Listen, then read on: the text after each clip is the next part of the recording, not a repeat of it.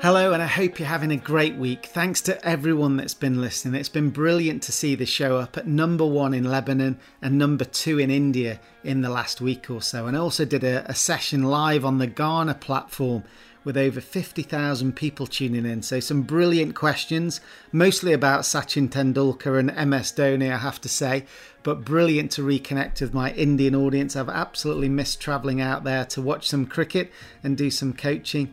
Uh, but it's brilliant to see this T20 series bringing so many talking points and it's set up for a fantastic battle. So, welcome to today's episode of Micro Lessons, where we're going to be exploring setbacks, confidence, and the psychology of different sporting environments. The content comes from a podcast interview I did back in January with two great guys, Cam Scott and Joel Barber and their show's called Giving the Game Away. So if you'd like to listen to the whole episode, then I'll make sure the links are in the show notes for you today. So let's get straight into the section of the show where we discuss the role of setbacks in sport. Enjoy.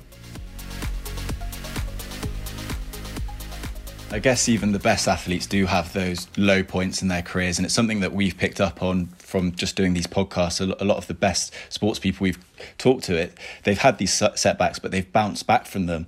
Um, and it's I think I've heard you talking about it before. Is that's really what separates a a good athlete with a world class athlete. And what one I've heard you mentioned is Ben Stokes, for example, who obviously had his incident at Bristol nightclub, and then he went on to become Wisden Cricketer of the Year. He had that incredible innings at Headingley, and that innings in itself required not just immense physical skill, but also mental skills as well. As you say, I mean, it was an incredible turnaround. You know, when you think he probably would have been close to giving up the game, I guess, at some point, you know, with the stress and pressure around the, the scandals that he was involved in. And then that ability to, you know, process that shame and failure and hurt into something motivational is, as you say, one of the sort of core characteristics of a, of a high performer, really.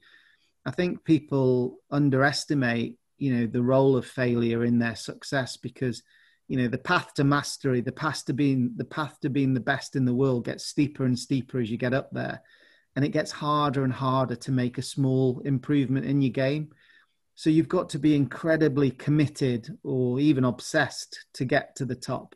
And you've got to be incredibly thick skinned. And, and what you do have to take out from each failure is the learning from it you know, if you know if you if you were starting off on uh, you know some kind of culinary career and you sort of made your first recipe, put it in the oven and burnt it, and then said, "Ah, oh, that's it. I'm never going to cook again." You know that that brick wall that you've hit. A lot of people crumple against those early failures, but actually, you know, the best performers say, "Well." With that example, they they sort of zoom in and say, "That was a failure at that moment in time because I got the recipe wrong and I put it in the oven for four minutes too long. That's something I can change next time. So they look at something that's time specific and task specific and that it can be improved in the future. That's the key thing. So at one end of the spectrum, you got people that, that are saying that it's, oh, it was only the amount of flour I put in and it was only four minutes over and I can improve that next time. And then at the other end of the spectrum, you've got somebody who takes that incredibly personally they see it in their whole person and they see it lasting forever. So the language they would use is, I'm crap at baking. So somewhere on that spectrum, you've got that whole, you know, range of people and how they process failure. So I think for me, you know, Ben Stokes' story is is so inspirational. I think he deserves a huge amount of credit. I mean, those, as you say, the the World Cup innings and the the Ashes innings were just they were once in a lifetime innings, really and they came very close together. But Warney as well, I think Warney's had some massive setbacks and scandals, but his ability to just keep doing it. Um, you know, I remember a game in India we we played uh, in in the IPL, and I used to do the press conferences with Warney, so we'd be sort of sitting there with two microphones, and there'd just be like hundred uh, Indian media there trying to get any bit of gossip possible. So you had to try and keep it really clean and clinical and professional. Otherwise, there was just a massive story the next day. Warney wasn't particularly bothered about that, but I mm-hmm. was a bit more. So on this one day, it was Rajasthan versus Calcutta. Sourav Ganguly had been caught out by Graeme Smith with a really low scooping catch and stood his ground, telling the umpire he didn't think it had carried. Of course, Warney went absolutely ballistic, and the stump mic picked up the banter together. Sourav was saying it was falsely claimed, and Warney said, Justice will prevail, Sourav. It was all pretty tense, and there was a bit of a flare up, and they'd had some uh, stories in the past, I think. So Warney wasn't backing down in this press conference. Much as I was trying to keep the situation calm, Warney threw in some incendiary one liners to keep the story going. So the next day it was all in the papers. There was that ticker tape running across the bottom of the TV with Shane Warne slams, you know, Calcutta Prince, all this sort of business. And and you know, the Indian TV is just wall to wall cricket. So there was pictures of kids in the street with like a Guy Fawkes effigy of Shane Warne with like papier mache head, uh, you know, an Australian cricket shirt, Tipp-Ex white teeth and like a blonde sort of wig on top. And they were setting fire to this like doll of Shane Warne saying disgrace to Shane Warne. And I, I was with Warney the next day. I said, look, mate, you got a, you got a decent, you know, you got him fired up out there. And he's just like smoking a cigarette and just going, Mappets, Mike, Mappets, and like stubbed his stubbed his fag out and just carried on eating his breakfast. And you just sort of think, you know that ability to stay focused and stay resilient and play brilliantly again that day. Most people wouldn't sleep for a week if they'd seen that kind of thing, but Warney was just like, ah, map it's mate, off, off we go. Making me think of something that I've heard on one of your podcasts as well. Gareth Southgate was saying about the two ends of confidence. There's one where you're essentially so naive that you're confident because you don't really know what's out there. Then there's a point where you've done so much work that you're incredibly confident because of all the experience you had. And then there's that in between. And like you said, it's that ability to compartmentalize those failures and deal with all the self doubt that allows you to get to that end point. And that's where the, the greatest players are. Yeah, I think you know Gareth's, but Gareth's been incredible because I think what, what he's done is, you know, obviously had that huge failure in in uh, you know Euro '96 where he missed the penalty, but he's now used that rather than again shrinking away and that being a defining moment in his life. You know, you could say that that's actually been a huge catalyst in his coaching career. That he's now gone on and all the age group teams that he's coached have been brilliant at penalties. The England team's gone on and won penalty shootouts, and it's almost you know this ability to face your darkest fears and realize they're not as bad as you think they were um, you know when we're fearful of high pressure situations, you know, we, we can actually suffer twice because we, we, we worry about it so much that we don't sleep leading up to it. And then we mess it up because we've been so fearful. We're not thinking about where we're kicking the ball. And then we have the shame and, and the ridicule of missing it anyway. So, this ability to say, well, I don't know if I'm going to be the world's best player, but I'm going to be as well prepared as I can. And that preparedness, that extraordinary level of preparedness, makes me feel incredibly relaxed on the start line or as I run up to bowl. And, and you know, if I'm not good enough and Sachin hits me for six sixes, fair enough. But let me at least try and bowl the ball and land the ball where I want to, rather than be so worried about Sachin in the week before it that I can't let go of the ball. And for me, what I always try and encourage is, you know, be try and try and learn about psychology, try and learn about your mindset. Because if you can learn some of these skills, not only does it make you better under pressure, but actually makes you enjoy it. But you've also actually worked in a, variety of sports. I think you've worked with England rugby, you've done South Africa cricket, Rajasthan Royals, as we've mentioned, Crystal Palace and football. Do you find that you have to tailor your approach for, for each different sport? Is there different intricacies in the types of pressure that they face in different sports?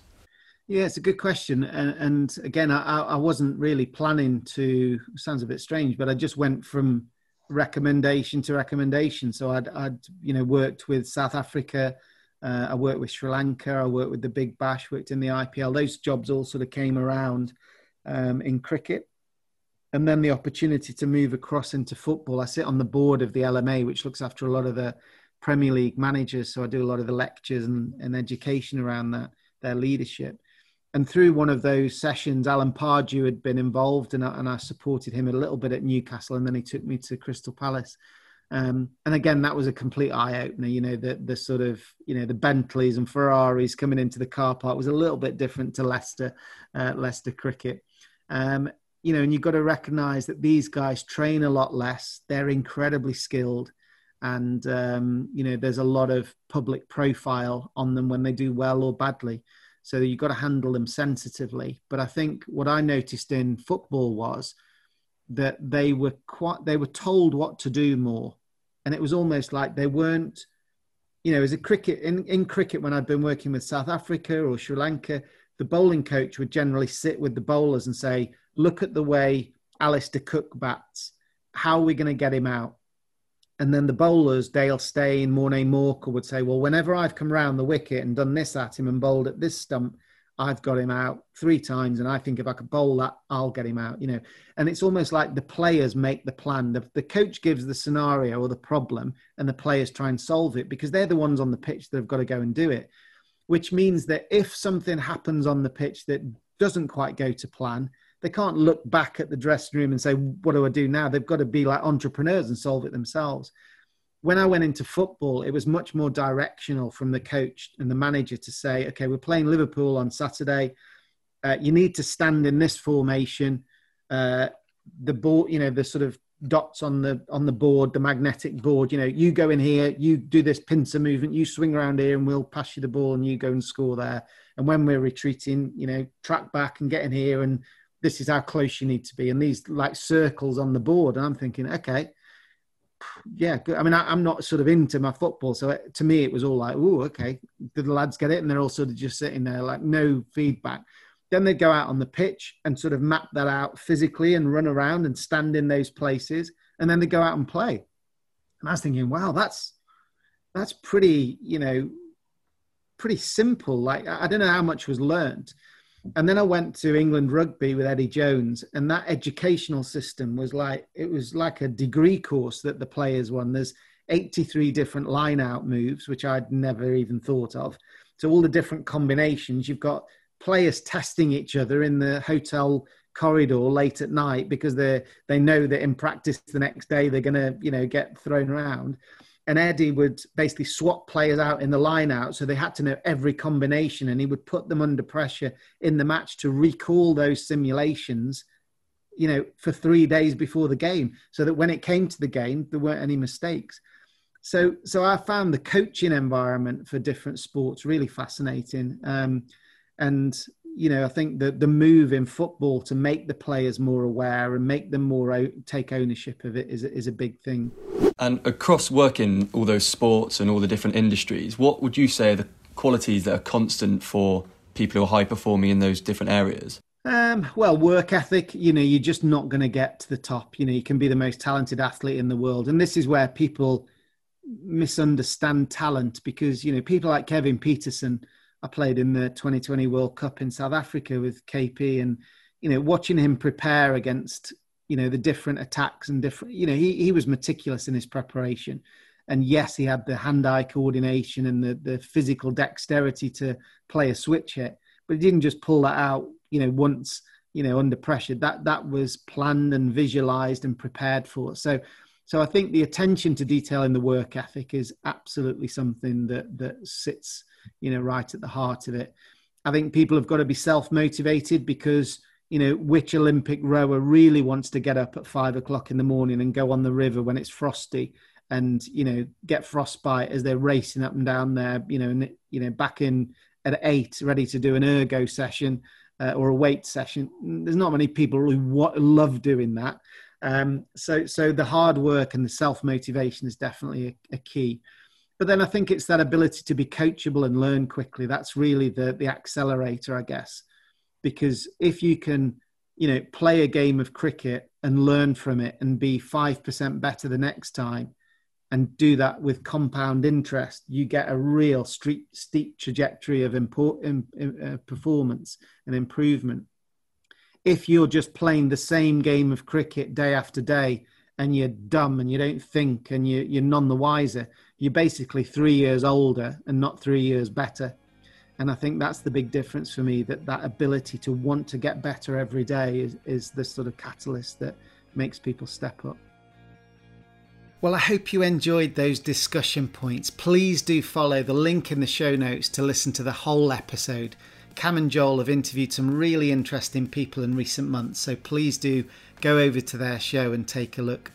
I'm busy delivering lots of corporate webinars for my clients this week. I know there's big themes around resilience and the future of leadership as we get out of this pandemic. So that's going to keep me busy. But I'll be back with a full length episode of the podcast for you next week. Remember to connect with me on LinkedIn or social channels. And the founder membership offer of Sporting Edge is still available at sportingedge.com forward slash membership. We've got a really exciting mastermind session with an expert in communication coming up in April. So come across and look what the members community is all about. As ever, please do rate and review the show. And if I can support you with any specific questions on your mindset, your leadership, or your organizational performance, then send them across to hello at sportingedge.com. So that's it for today. Enjoy your dog walk, your coffee, or your run. Have a great day, and we'll see you soon.